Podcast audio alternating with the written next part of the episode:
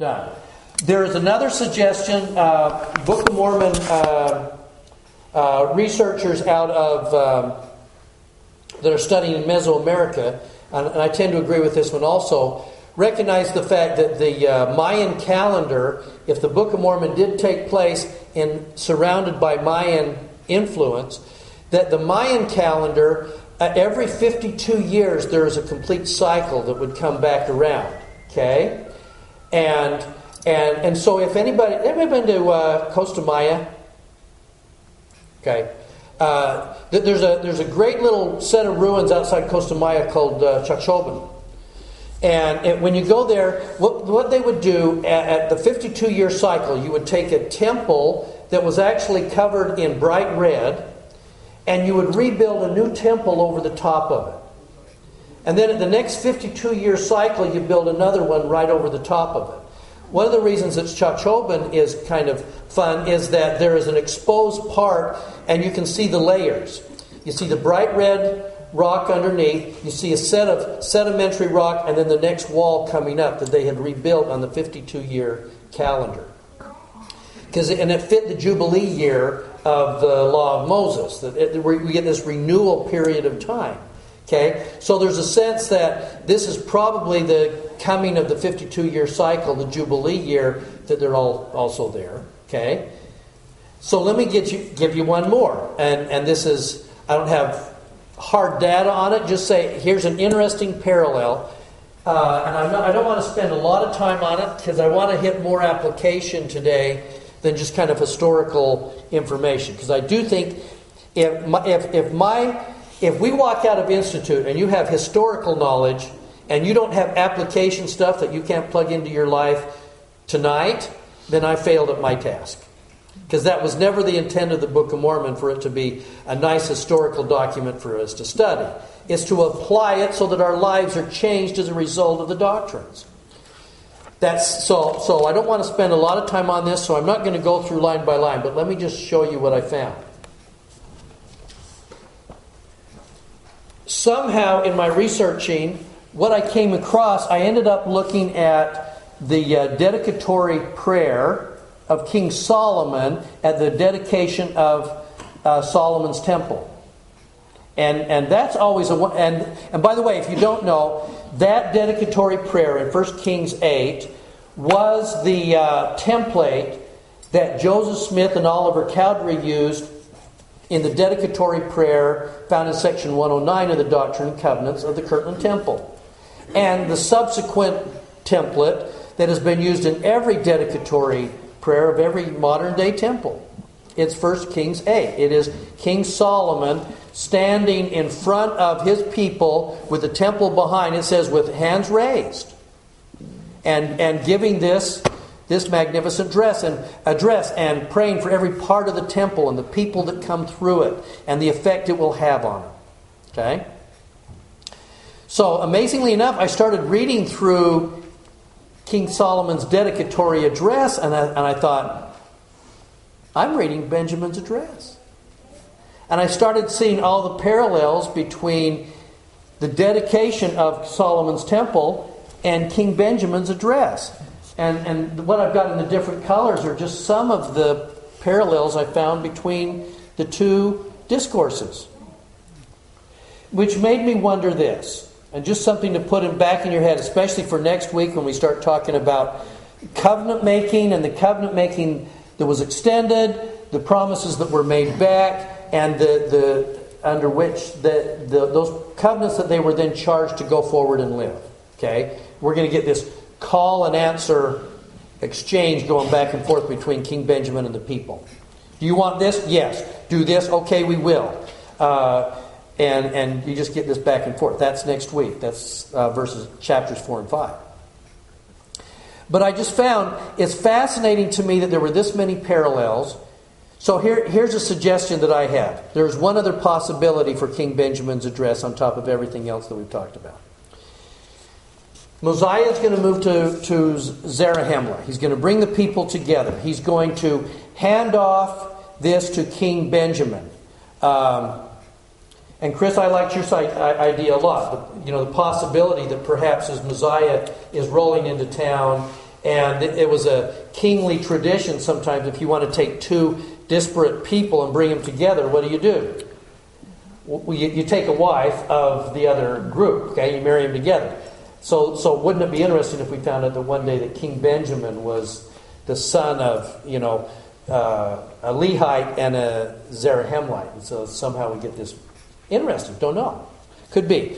But but so here they are, and but they're having the Lamanites find out who they where they are. The Lamanites pour down into Zarahemla. They're having to keep fighting. They're fighting internal battles, and it says that they finally, finally, finally have peace.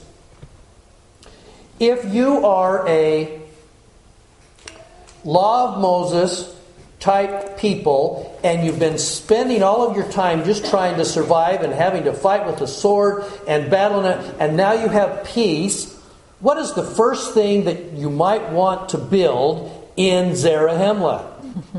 A temple. So that doesn't that, that makes it interesting to me that perhaps they were so busy and just trying to survive that now after a relative period of peace and maybe coming up on the Jubilee year that maybe this was their chance to finally either build a, build a temple or rebuild a temple. And in some cases, and, and, if, and if you have a new king who's now coming up, that makes perfect sense to me. That opens up the possibility that this was also a temple dedication, or at least a temple rededication, or a recommitting to a temple because you just get this temple theology that really starts to be steeped and, and it weaves its way through all of King Benjamin's address. Does that make sense? Is that too far a reach? Okay. I just thought that was kind of fascinating. All right. So that said,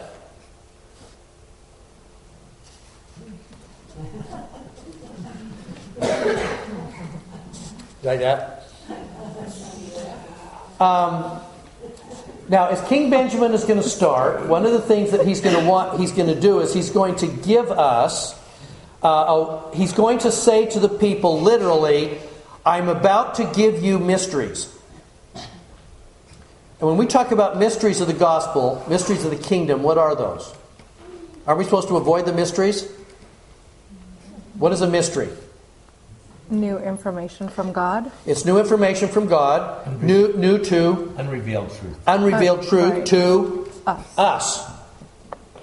But that it's not mysteries and that we can't know it. It's just mysteries that it's not generally known, but that He wants us to know. Those are mysteries. So what King Benjamin is going to say early on here. Stay tuned. I'm about to get, you're about to receive mysteries. There is a theophany, uh, a, a revelation that you're about to get. Okay? That just the word of the mysteries is one of the things that led me to join the church. I grew up in a basic Christian church, and I had a lot of questions about a lot of things early on. Sure. And most of the things that I would ask the preacher as a teenager, he would say, Don't worry about that. Yes. That's one of the mysteries of the kingdom. So that, that isn't for you to worry about. Right. But God had made no sense to me. And that was my big thing. And it was the usual, basically, that's how it is. Yeah. And you don't need to worry. And we don't have the answers for it. Nuts. Yeah. And isn't it nice that the Lord says, I want you to know the mysteries, oh, but sometimes those mysteries, why would He keep a mystery back, though, by the way? Why wouldn't he just tell us? Why, why would there even be a revealed knowledge that hasn't been revealed yet? A wants us to search because if we search, then we're going to own and and dig and and embrace what we find, what we dig. Why else? Are you ready for it? Are you going to get gospel knowledge that you're not yet prepared for? Which again goes back to what Elder Ballard is talking about. One of the reasons why we would sometimes hold off some of these discussions with our with our young saints is that we want you to learn get a testimony of stuff before you're wading through polygamy. Well, we don't have that that luxury anymore. So we're having to balance it, but some so often we're not ready to hear yet. And you got to be prepared and in the digging we we are prepared, okay? All right. So he said, here comes secret not secret mysterious knowledge and it's going to be powerful. And I'm going to give you an example of that in just a second. But here's the keys that he's going to give us in, in, in Mosiah 2 9. Okay? He's going to give you, there are three ways to, to know a mystery. Come to know what it is. He's going to say to them, uh, uh, these people, as, his, as the, his address opens, uh, You should hearken unto me and open your ears that you may hear. In other words, listen. You ever tried to have a discussion with somebody who believes they know more than you do? And the only time that they stop talking is that, that because they're catching their breath. And it doesn't matter what you're saying, you know they're just reloading. And you could talk about walking on the moon, and they would still come back with whatever it is that they're saying. Because they're not listening. You're not having a conversation. Sister John. I've always thought of mysteries as plain and precious truths that have been revealed, but we need to come to understand them. Yes, I like that too. And, and, and, what we find so often when the Lord says, and it actually is going to happen here because it, it, an angel is going to bring these plain and precious truths. I've taught them before. You just don't have them. So I'm going to bring them back, and they really are plain and precious. And remember, the style of the Jews was we don't want the plain and precious. We want, we want mysterious, we want our Ezekiel, Isaiah uh, stuff that our sages and rabbis can interpret. We don't want plain and precious because then we're kind of held accountable for that. Okay? So, what he's going to say, open your ears and that you may hear. Listen to what I have to say. Listen. And, and then he's going to say, number two, the next one is, if anybody's following along, and your hearts that you may understand. What happens if you go to the temple uh, with your heart fully open, and so you're listening to the whole presentation of the endowment with your heart open? What happens? You not only you will feel the spirit for sure. What else? You learn new things. And you will get application that's personal to you. Exactly right. But we have to lead with our heart to do it. Uh, it's one of the reasons why I, I, try. I'm not always successful. I try to leave my watch in the locker, just for the purpose of saying. So I'm not going. I'll go about another 15 minutes. Okay.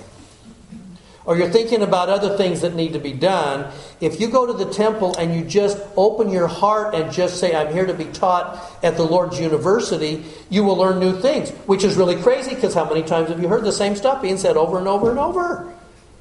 There's nothing. Was that in there before? I never heard that before. Really?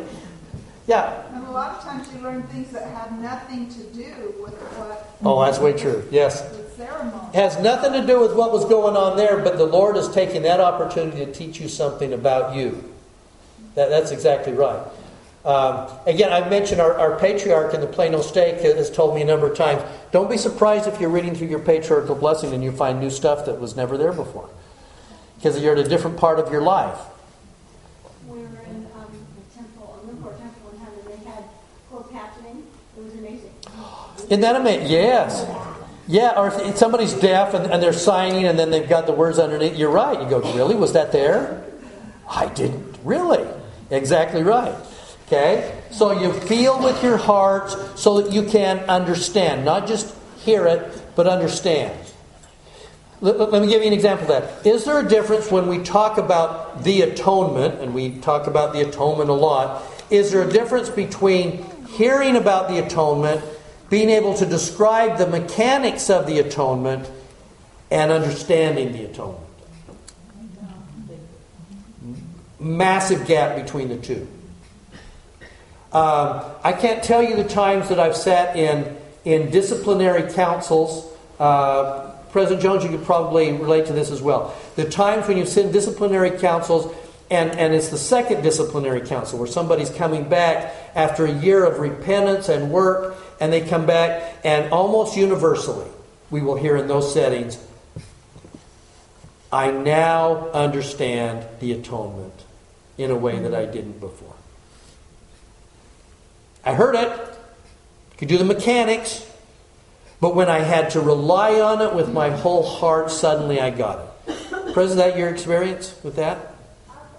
It just, it's such a, I have to, when I need it so much, now I really grasp the power of it. Okay? Feel with your heart that you may understand. And then he's going to say, and your minds to study. So you get these three parts hear it, listen, open your heart that you may understand it, and then study. Open your minds that you can actually learn this, this part. Okay? And then he says that, if you will do these things, that the mysteries of God may be unfolded to your view. I want you to have these mysteries. Okay? Let me give you an example of, of what I'm talking about when we talk about the mysteries. Um, let's let, let, uh, go to uh, Mosiah 238, and then I'll come back to this picture in just a second.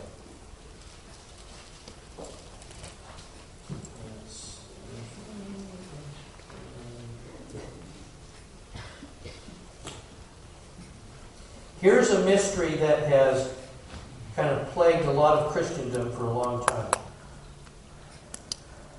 And in a sense, you're going to kind of hear it in the Book of Mormon, and it sounds very similar. Therefore, if that man repenteth not, and re- remaineth and dieth an enemy to God, the demands of divine justice to awake his immortal soul to a lively sense of his own guilt, which cause him to shrink from the presence of the Lord, and to fill his breast with guilt and pain and anguish, which is like an unquenchable fire, whose flame ascendeth up forever and ever. And I say unto you, mercy hath no claim on that man. His final, his final doom is to endure a never-ending torment have and uh, across Christendom, tell me what hell is. Fire and brimstone forever. And it's a never ending torment. Doesn't it sound like he's saying the same thing? If you're going to fry, you'll fry forever. Okay? So there so there's the that is the mystery and there's a question. And remember this is the very topic and I've mentioned this before, that uh, C.S. Lewis's um, mentor, uh, George MacDonald, lost his pulpit. This magnificent preacher in England lost his pulpit in England as one of the most prominent preachers in all of England. He actually ends up in America when he gets tossed out the pulpit. Why? Because he said this Hell has an exit. One day hell will be empty. I cannot believe in a merciful God that would leave his children in hell forever. And the Church of England says that is heretical and took the pulpit away from it. And it was C.S. Lewis, as an agnostic, who then reads those comments and goes, That is the God I'm looking for. And ultimately, C.S. Lewis will add another chapter to that in, in the Divine Comedy, and he's going to end up saying, uh, Not only that, but hell is locked from the inside you can let yourself out. Okay? Now, to just give you an idea on that, then, let's, let me go back to what I posted here. Okay? This little Hummer, how many have been to the Sistine Chapel? Yeah, there, that's the wall behind the, the pulpit in the Sistine Chapel. That is Michelangelo's Last Judgment.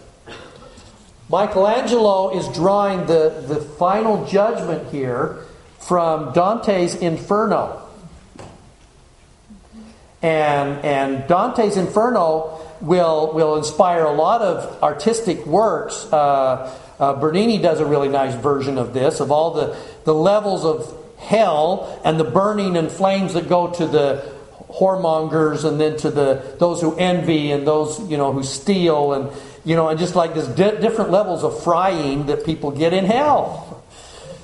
And in a sense, this is what Michelangelo is, is portraying in the Last Judgment there in the Sistine Chapel. He's drawing less on the scriptures and more on Dante's Inferno. And so you get a chance to see the Last Judgment. Some are doing fine, and the ones on the bottom, they're like frying eternally. Well, that's wonderful.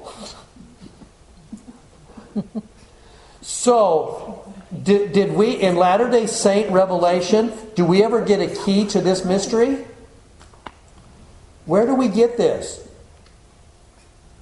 Where do we get the key that unlocks a mystery that suddenly has us understand even what's being said in the Book of Mormon?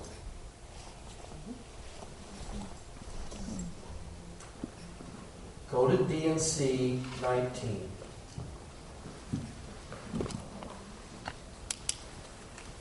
Given to all, or given to uh, Martin Harris on a really, really bad day.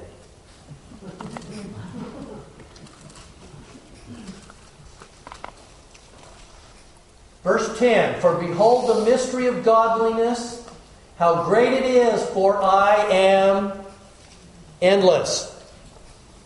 And the punishment which is given from my hand is endless punishment. And here comes the key. Why? Because endless is my name. Eternal punishment is God's punishment. Endless punishment is God's punishment. So when we talk about eternal punishment, we're really saying what? Godly punishment. One day will hell be empty? Absolutely will. There is no eternal burning forever and ever. And he, in fact, he will even say, uh, Verse 7 It is written eternal damnation, wherefore it is more expressed in other scriptures, that it might work upon the, the hearts of the children of men altogether for my name's glory. And I will explain unto you this mystery, for it is meet unto you that you should know, even as mine apostles. Think Martin Harris was ever worried about eternal punishment? yeah, he was. Yeah, sometimes I haven't been so great. Like I got, I got tossed off the translation thing because of that 116 page debacle. Yeah, he was, he was pretty specific, Martin Harris was in what he thought. I've lost my soul. Yeah, I have. You're right. I've lost my soul. I've lost my soul. Well, no, Joseph said that. That's Joseph's words.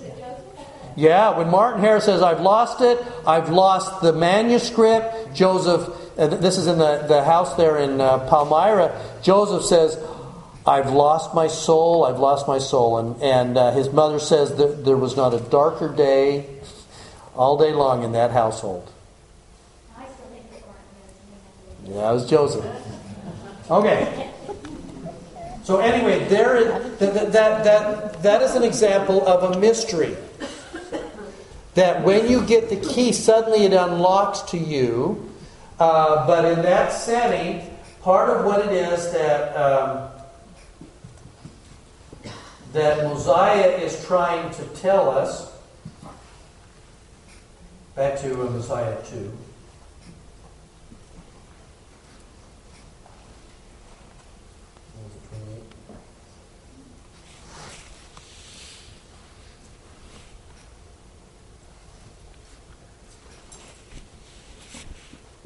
When was? Oh, Mosiah 238? I just miss it. Oh, I didn't go enough. Thank you. And even within the Book of Mormon, Mosiah 27, even Alma will say he has, it, well, after the angel comes, he's going to have three days of eternal torment. But guess what? His torment ends when? After three days. So that eternal torment for him lasted three days. But it was God's torment, if you, if you can see it that way. Uh, and he's going to say, uh, says that after repenting nigh unto death, the Lord in mercy has seen fit to snatch me out of an everlasting burning, and I am born of God. In other words, my everlasting wasn't everlasting, it was godly. So now th- there's a key to unlocking that mystery. Does that, does that make sense? Okay. All right.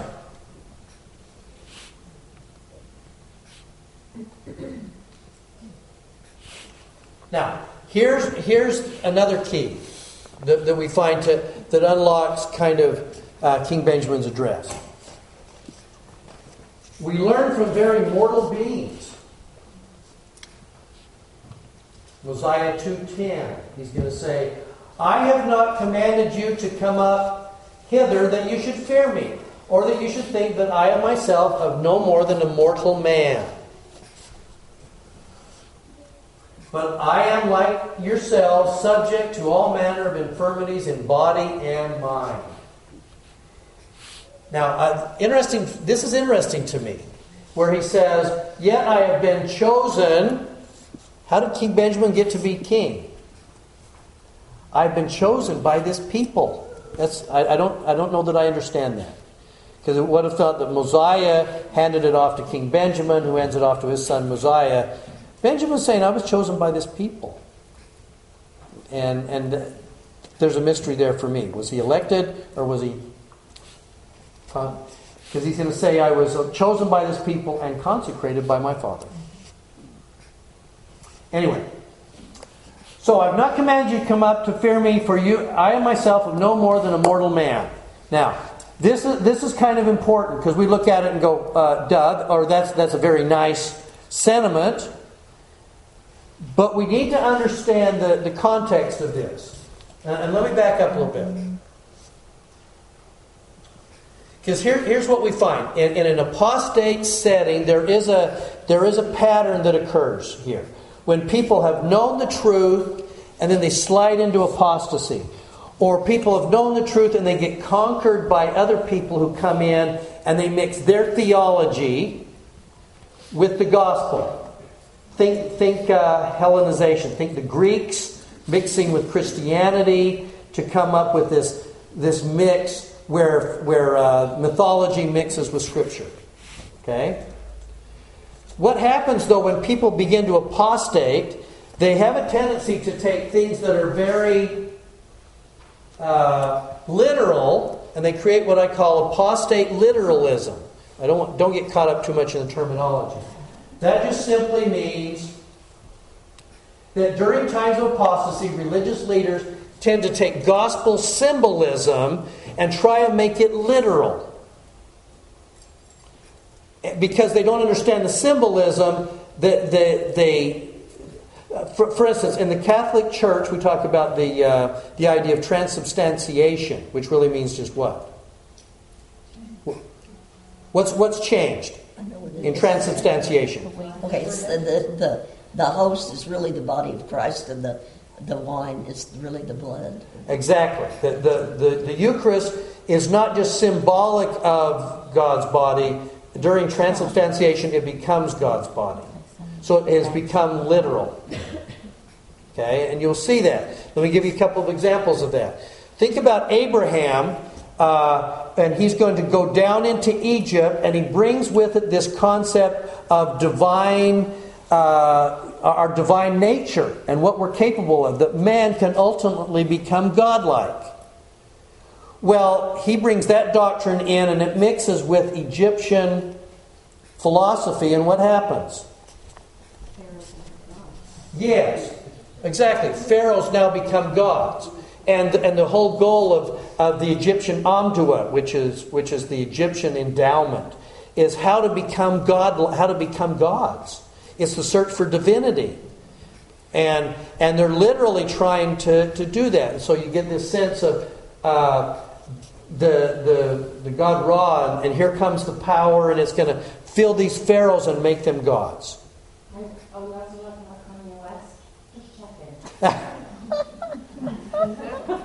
Sometimes we do it as a, if we're a prominent rapper, maybe we have become godlike. Well, we think we have. That's right. We might worship Beyonce for all we know. Okay?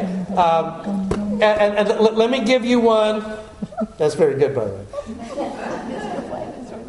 Let, let, let, me give you another one, and, and I think it's much more apropos to, again, if the Book of Mormon people are sitting in Mesoamerica and they're surrounded by the Mayan culture, and that means that the, the, the, the, internet and Book of Mormon Times and Zarahemla, the outside forces aren't websites, they are local Mayan tribes. The Quiché Maya have their Vuh. It's the, it's the belief of how the world was created. And, li- and you watch the mix of what the Nephites brought to what their traditions were, and you see you see the elements of both.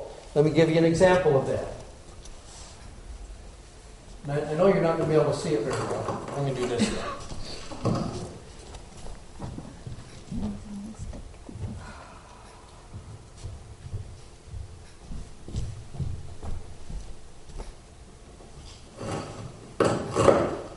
Okay, uh, this is off of a Mayan temple, and and what you have at the bottom there is Quetzalcoatl. It's the it's the feathered serpent, right? That that is this is the the god that came and brought agriculture and taught them how to love one another and all that. Uh, and and Quetzalcoatl very powerful, and each one of the uh, Olmecs and the Mayans and everybody have kind of their version of this. But in this case, it's, it's Quetzalcoatl, the feathered serpent. If you look at his mouth, you, can just, you have to look very carefully. Can you see it? What do you see? A face. This, this is the king. This is a face emerging from Quetzalcoatl, emerging from his mouth. And, he, and he, he's not quite born yet. He's being birthed. But it's man becoming God. But he's, he's emerging from Quetzalcoatl. Does that, does that make sense? Okay? Because there was very much a belief of, of the Mayans, the Quiche Mayans, that their, their uh, kings were godlike. And that for them, it was always that search to become gods. And they were seen as gods. And so, part of, if you're going to become God, you have to have a broken heart and a contrite spirit. If they're going to literally do a broken heart, how do they do that? They're going to take the heart out. Yeah, it's a broken heart, and and so that that sacrifice on the altar of a broken heart is literally a, a slave or a virgin or somebody like that, where they're going to go in and they're going to cut out the heart and break it. They're going to run a knife through it, and now suddenly this is a broken heart to the king. So, and a contrite spirit because they're basically just died. Okay, does that, does that make sense? Okay.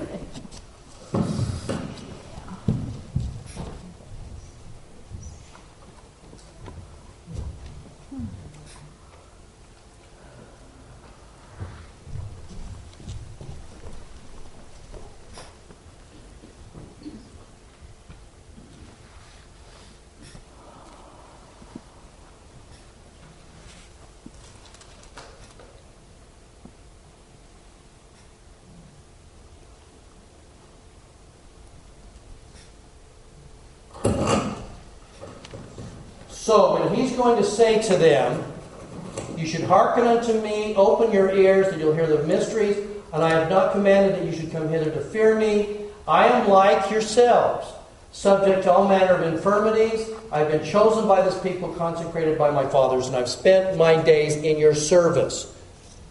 What's he just done? He's just gone completely opposite of everything else that exists in the culture in which they are living. Everybody else is kings that have become gods, and he's going to reverse it and say, I'm like you. Our kings are not gods. Our kings are just mortal men because our God is our king. Our, our God is Jesus Christ. Right? Question on that? Does that, does that make sense? Okay. All right.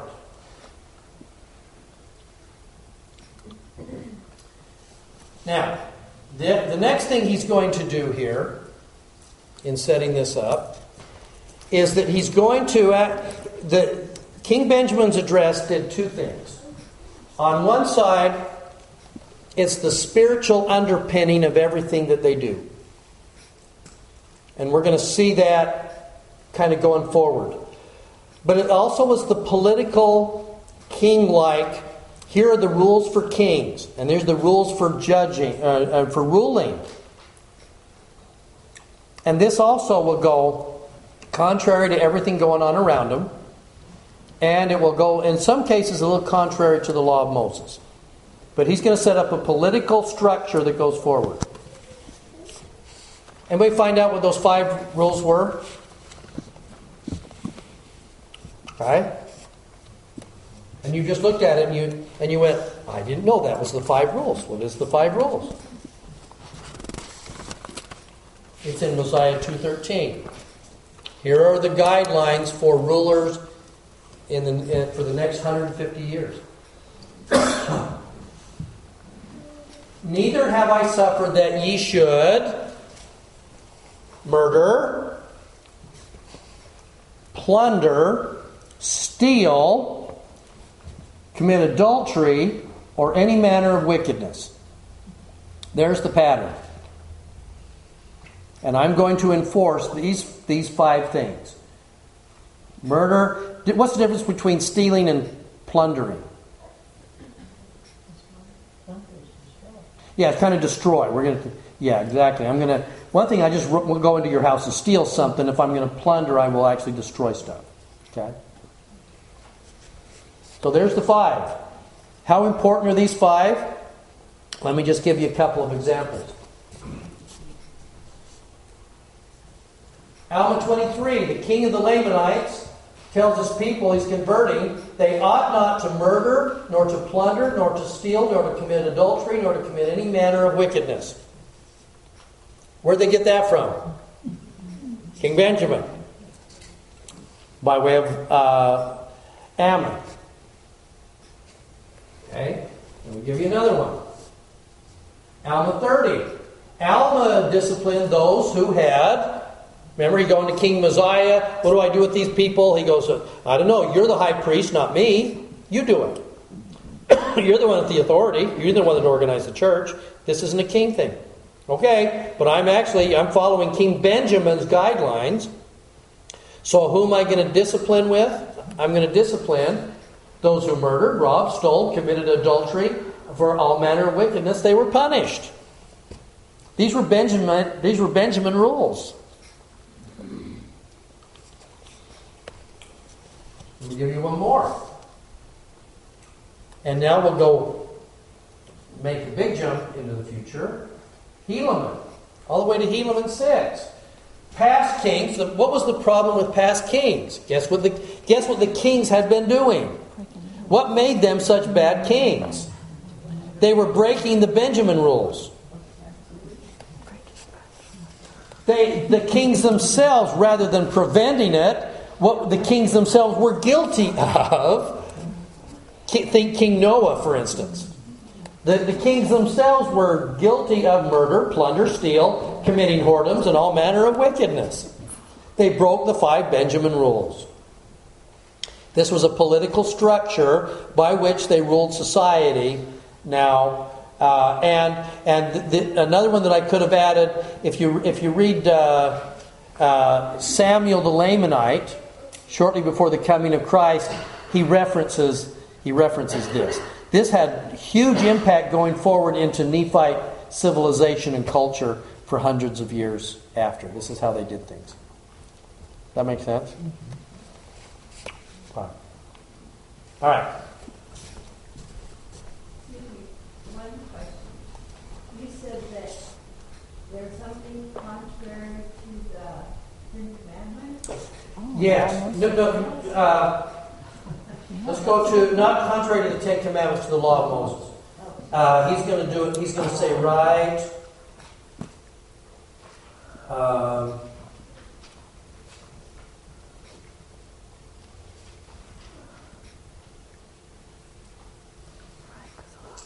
verse 13.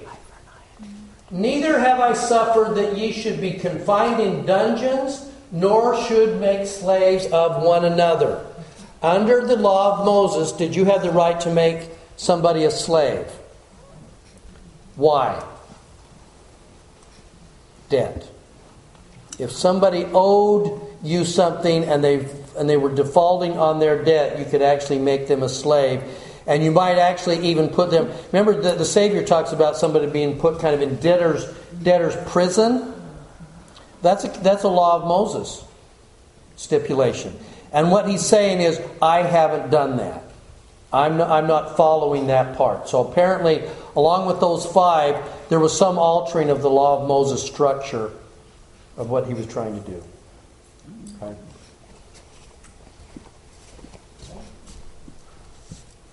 All right, now.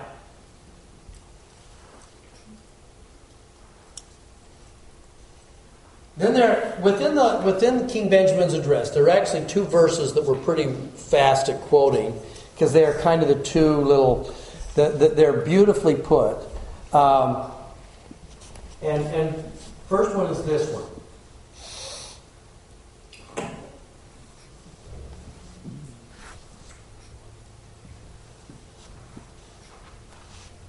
Behold, uh, verse 17, I tell you these things that you may learn wisdom, that you may learn that when you're in the service of your fellow beings, you're only in the service of your God. Uh, l- let me share a, a, an experience that I've actually shared in, in, class before, and I apologize for those who've kind of heard this before, but sometimes repetition is not a bad thing. Um, when I was uh, when I was a teenager living in Utah, um, maybe it was because when my, some of my earliest memories are of my dad uh, and I standing in the pouring rain, standing in line to get into the tabernacle for General Conference. And, and my dad would take me on a regular basis to General Conference. And I came to love General Conference, and I, and I loved going to General Conference. And in the old tabernacle, I could tell you what doorway to stand in so you could sit in the right place. The, the, the, the right place on the uh, uh, north side of the building, on the uh, east side. If you got in line there, you had a better chance of getting in, and you would be sitting in the balcony overlooking the pulpit and everything right in there. So it was a beautiful view down there, okay? And, and, I, and I, loved going. Uh, and probably one of the uh, experiences that I had that touched my heart the most, maybe as a, as a growing boy, was an experience of going there uh, after uh, Harold B. Lee this is in 1973. Harold B. Lee has now been called to be the prophet. Uh, Joseph F. Smith dies. And President Lee, um, who had married, who had sealed my parents uh, in the Salt Lake Temple, was kind of a particular note to us. But I remember very clearly uh, being in the tabernacle and watching him, and he stood up to speak. And then, and then I remember watching clearly as he took his, he had some notes and he set them aside. And he just kind of leaned forward and started to talk. And he said, he said, brothers and sisters, uh, he said, uh, the other night, and I'll paraphrase a little bit, the other night I had an unusual experience. And he says, I think it was not a dream, I think it must have been a vision.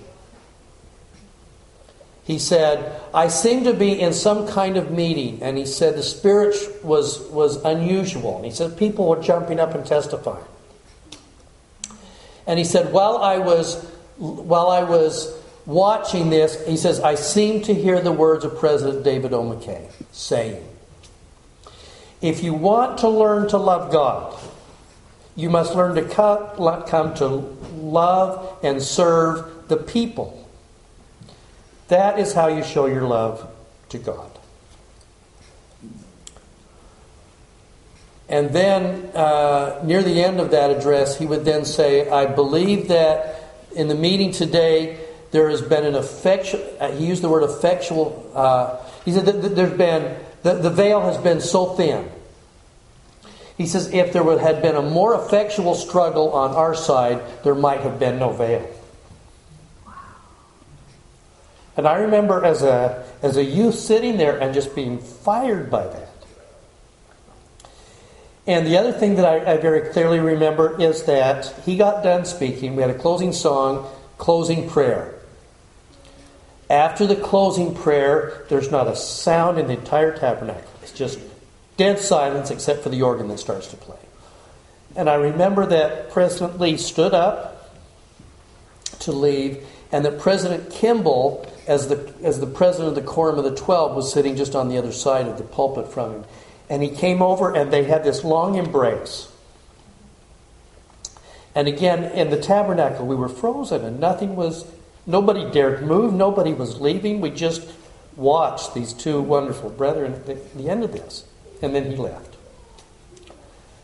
And, and then I do remember it wasn't that, it wasn't just but a few months later, the day after Christmas, that President Lee passes away. And I said, as a youth, I remember I just wept because I had connected somehow with this wonderful man and he had fired my soul with the sense that he was a prophet. And that sense of service and, and what he was experiencing, I think, is what Benjamin is saying here that I tell you these things that you'll learn wisdom. How do you learn wisdom? Well, you learn wisdom when you're in the service of your fellow beings. That's when you come to know God at His best. Um, again, President, wouldn't it be easier from the temple standpoint? We're, we're trying to empty the ocean with a teacup, right? There's no way that we can ever get enough names done to cover everybody that's ever lived. So, in a sense, wouldn't it be easier if we just waited for the millennium and then they can tell us exactly when things are, when they were born, so we can actually get the work done? Why do, why do we have to why do we have to go back and kind of try and empty the ocean with a teacup? Because of the experience that happens there. Yeah, and the experience for us. There is a there is a, a, a small percentage of the Earth's population that will be served as a result of what we're doing, and we're going to save. We're working to save our kindred dead through the atonement. But the ones that we are most likely saving are ourselves through our own service that we're able to gain the wisdom that we need in everything else that we do. That's why temples are such a blessing to us. It's for our own service to time. And again, wouldn't it be easier if if it's simply a matter that simply words need to be done in the temple, the endowment couldn't it be like five minutes? Be done very, very quickly. You just kind of put it on fast forward, and we could, from a more efficient standpoint, we could probably find a way to do the to do the endowment in about five minutes, and I might be able to get 200 done in a matter of just a few hours. Wouldn't that be more efficient? We've had that happen once or twice.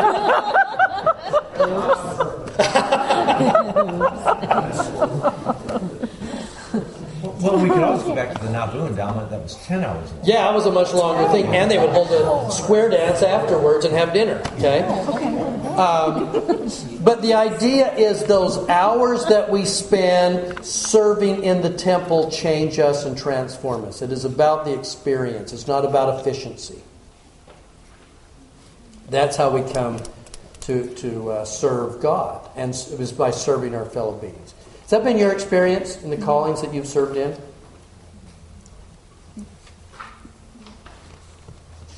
Okay. All right. Uh, well, uh, let's see. Oh, just a side note here. He's then going to. I don't want to take very long. Where did I put it? Oh, here it is. Verse 20. He's going to start talking about being preserved. Uh, this is actually the uh, these ancient Israelite festivals. Oftentimes began with Lord God, King of the universe, who has kept us and preserved us to reach this season.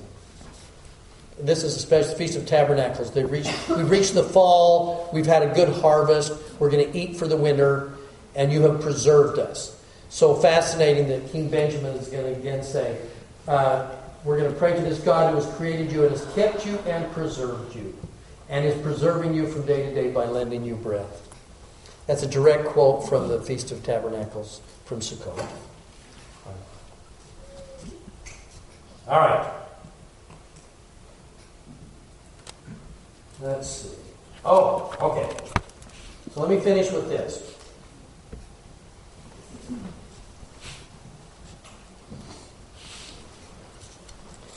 One of the ways that we develop faith is simply by watching the fact that our own spiritual experience is there, but the other one is watching prophets that are able to have revelatory experiences, tell us what's going to happen, and then, then we see it happen. And you see the connection. That's how we, we build faith. Okay? Now, I want you to see one here. Uh, and it, this is this is the prophets within the Book of Mormon relying on one another, the same way that prophets today rely on prophets of the past. Um, now, if we go to Turn for a second, if you would, to 2 Nephi 10. We're going to go back to Jacob. Jacob's going to have an interesting experience.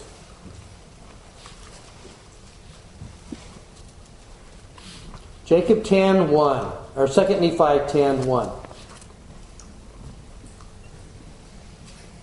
And if you go to 2 Nephi 9, he's just talked. One of the most powerful discussions we have of the atonement in all the scriptures is 2 Nephi 9. So here comes 10. Now I, Jacob, speak unto you again, my beloved brethren, concerning this righteous branch of which I have spoken. That righteous branch is his progenitors. Okay? That's, that's pretty close.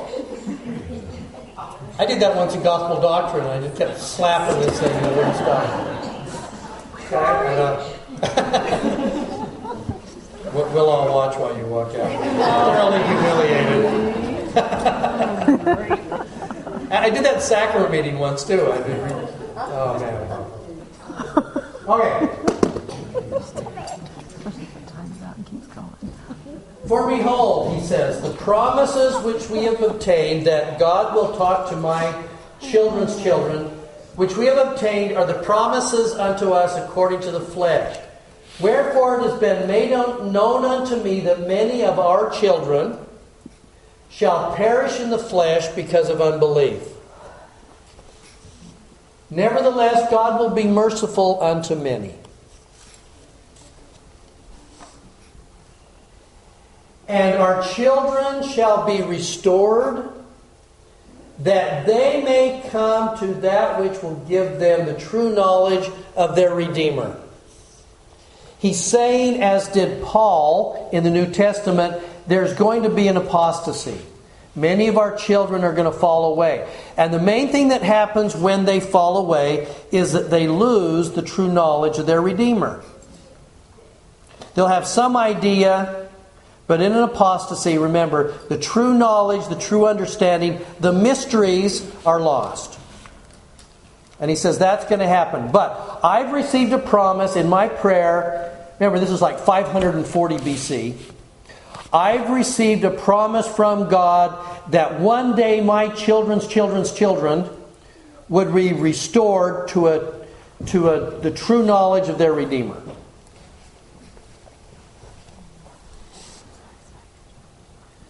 Wherefore, and then listen where he gets this. Wherefore, as I said unto you, it must be needs be expedient that Christ. Oh, for in the last night the angel spake unto me that this should be his name.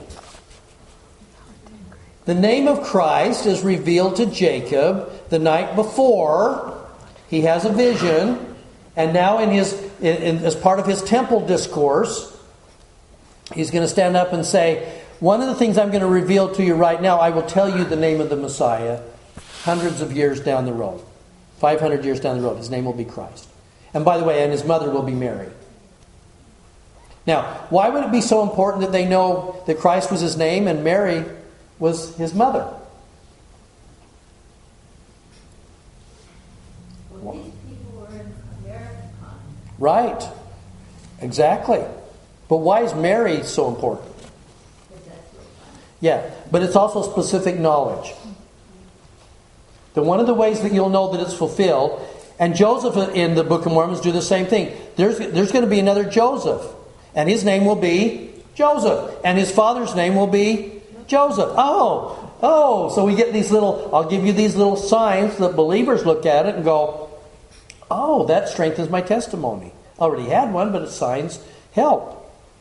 Okay? So his name will be Christ, and he's going to come among the Jews who are the more wicked, wicked part of the world, and they'll crucify him. For thus it behoveth our God, and there's none other nation on earth that would crucify their God. So it amazes me, this great God and the atonement I've been talking about. His name will be Christ, his mother will be Mary, and they and he will do many mighty miracles. I think that's the next line, isn't it? Yep. That there should be mighty miracles wrought among the nations that would repent and know that he be their God. Okay? So here's Jacob, 540. He has this he has this wonderful experience and he records it in the small plates. Now, in the middle of King Benjamin's address, we just spent Mosiah chapter 2. That was kind of the preface. I, here's the idea. You're going to learn mysteries. Then he says, and I've tried to serve you, and this is what we do, this is what service is, this is how it works, and this is how you're going to gain wisdom. But there are mysteries coming. Where do the mysteries come in King Benjamin's address? Chapter 3. Chapter 3 is the revelatory, 4 and 5 is the covenants. Chapter 2 is the, the, the preface. Chapter 3 is the mysteries, it is the direct knowledge. Now, is King Benjamin going to assume he knew the mysteries all by himself? No. Look what happens in chapter 3. So now we're going to go all the way down to King Benjamin. Mosiah 3 2. And the things which I shall tell you are made known unto me how? Wow. I'm sure this is like a different angel, right? Probably not. Some, how, did, how did Joseph Smith know what he knew? By an angel.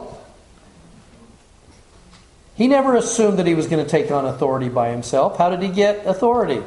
By an angel. How did he get certain knowledge? By an angel. Then they build the temple, and now he's going to take on the keys of the gathering of Israel and, and, the, and the gospel of Abraham and, and the power of Elijah. How is he going to get all of that power? By an angel.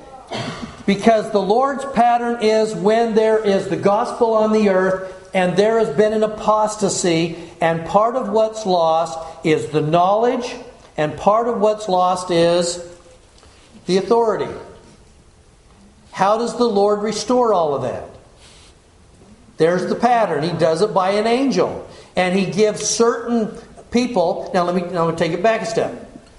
In the Kirtland Temple, couldn't the Savior himself, if, the, if in the Kirtland Temple, here comes these, uh, they're going to see the Savior, and then they're going to see uh, uh, Elijah and Moses and, and Abraham, and they're going to see these people, right?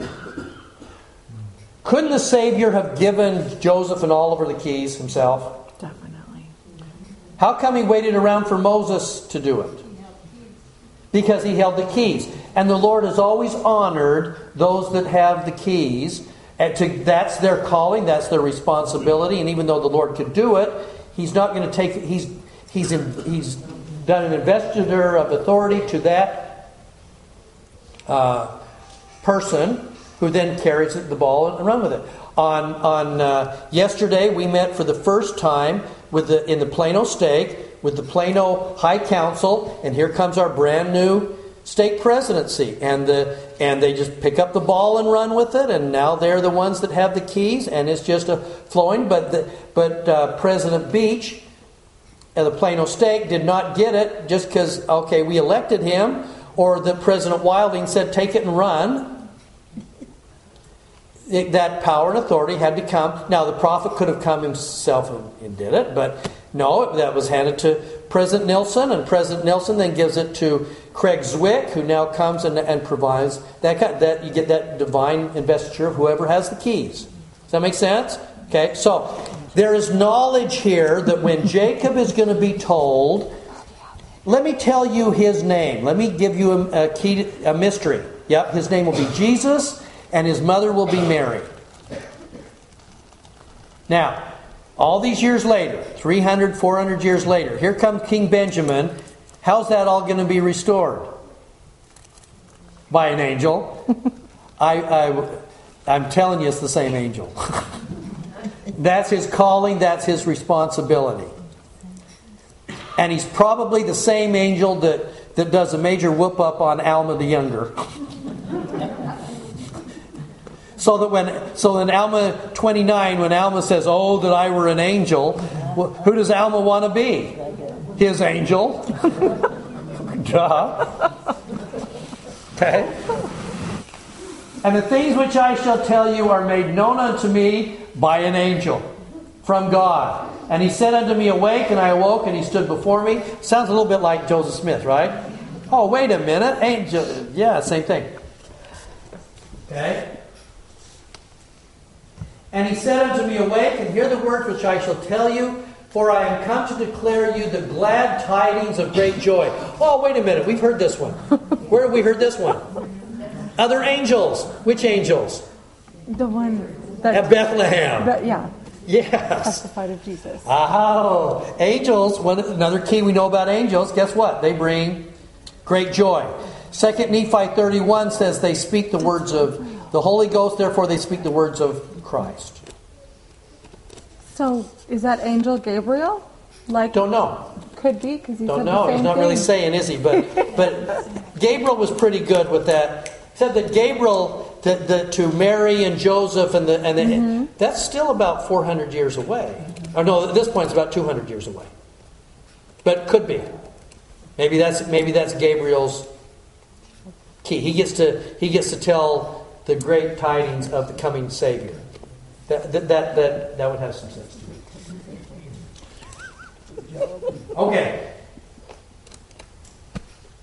For the Lord hath heard thy prayers and hath judged thy righteousness, for thou hast sent and hast sent me to declare unto thee that they that thou mayest rejoice, and that thou mayest declare unto thy people, and that they may also be filled with joy.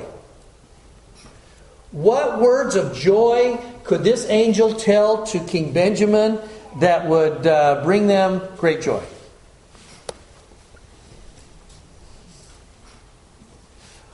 For behold, the time cometh, and is not distant, that the power with that with power the Lord omnipotent, who reigneth and who was, returning to eternity, shall come down among heaven and among the children of men, and shall dwell among a tabernacle of clay, and shall go forth working among men, working mighty miracles. Oh, wait a minute, it's the same phrase. Uh, such as healing the sick, raising the dead, causing the lame to walk, and the blind uh, to see their sight, and the deaf to hear. Okay. Why would he be saying the same things? Go back to Jacob. What is it that Jacob really wanted? That our children may be restored, that they may come to that which will give them the true knowledge of their Redeemer. How exactly was that particular prophecy fulfilled? King Benjamin and his people. And it's so exact, the, the angel repeats the exact same words, and King Benjamin will, will, will tell him that. And in fact, um, if you look at all of what's going to take, take place in Mosiah 3, and we get all the way down to, oh, by the way, verse 8, and his name shall be what? Jesus Christ, the Son of God, the Father of heaven and earth, the Creator.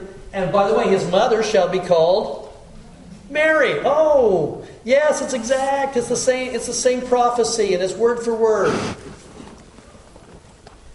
He's going to do all this. Uh, Ten, he'll rise at their day. He'll judge the world. His blood atones. Uh, then he's going to get all the way down to verse 23. And he's going to say, And now I have spoken the words which the Lord God hath commanded me. So that means verse 1 through 22 was an exact revelation given to King Benjamin that he was to give to his people, probably word for word. And it matches Jacob's address. By the way, it will also match one other. I got five minutes. I'll do it better. It matches one other address, and these words almost word for word, and it's in the Book of Mormon. Anybody know where that might be? Any guesses? Who? Samuel is going to repeat a lot of the same stuff, but it's not as exact as this is. In fact, this is so exact that some that some have speculated that they might know who the angel is. It's somebody who died 20 years earlier, and it would be Abinadi. Yeah. Because.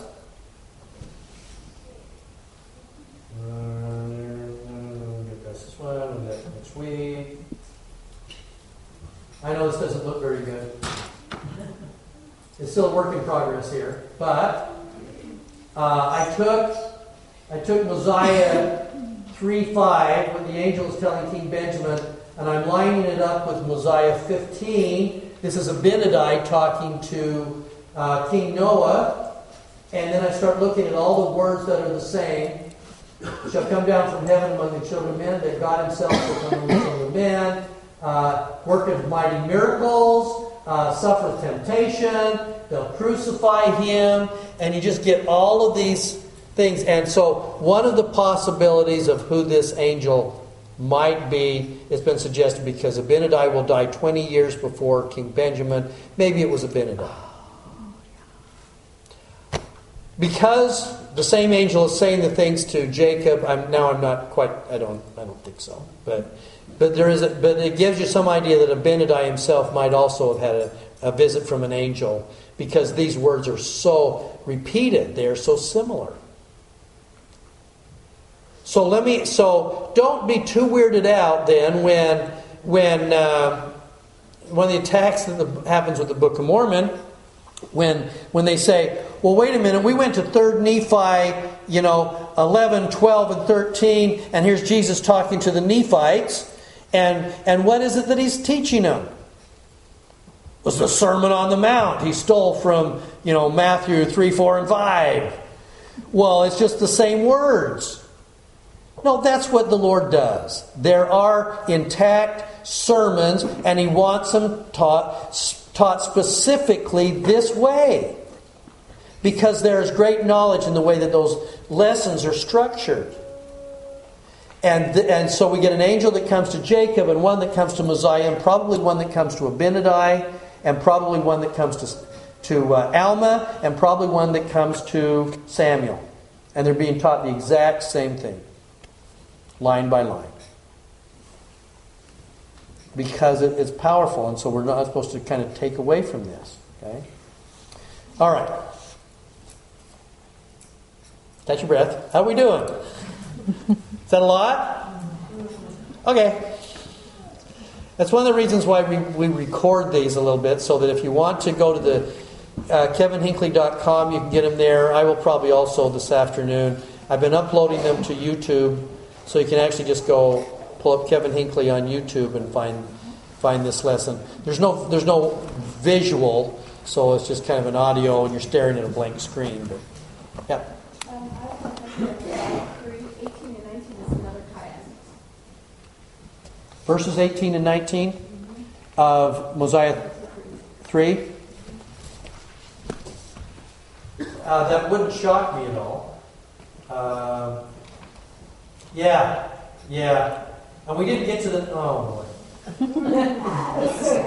We're going to start. Hold on to that idea. We'll start with this next week because I want because and so here's your homework for the week. We're doing four and, Mosiah four and five next week. I want to start with Third Nephi three nineteen because this is our. I told you there are two verses that we like to quote in in, in from King Benjamin's address. One is about service. The other is about the natural man. Right, and we talk about you need to become like a child.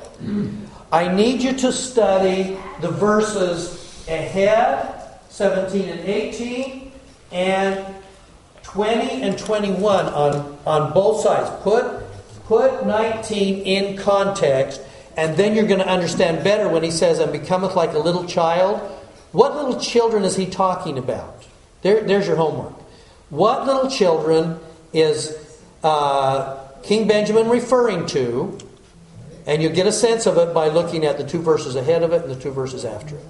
Okay? We'll start and we'll start there. So so yeah, specifically look at uh, 17 and 18 and 20 and 21 because it's all talking about little children, but it's a specific group of little children.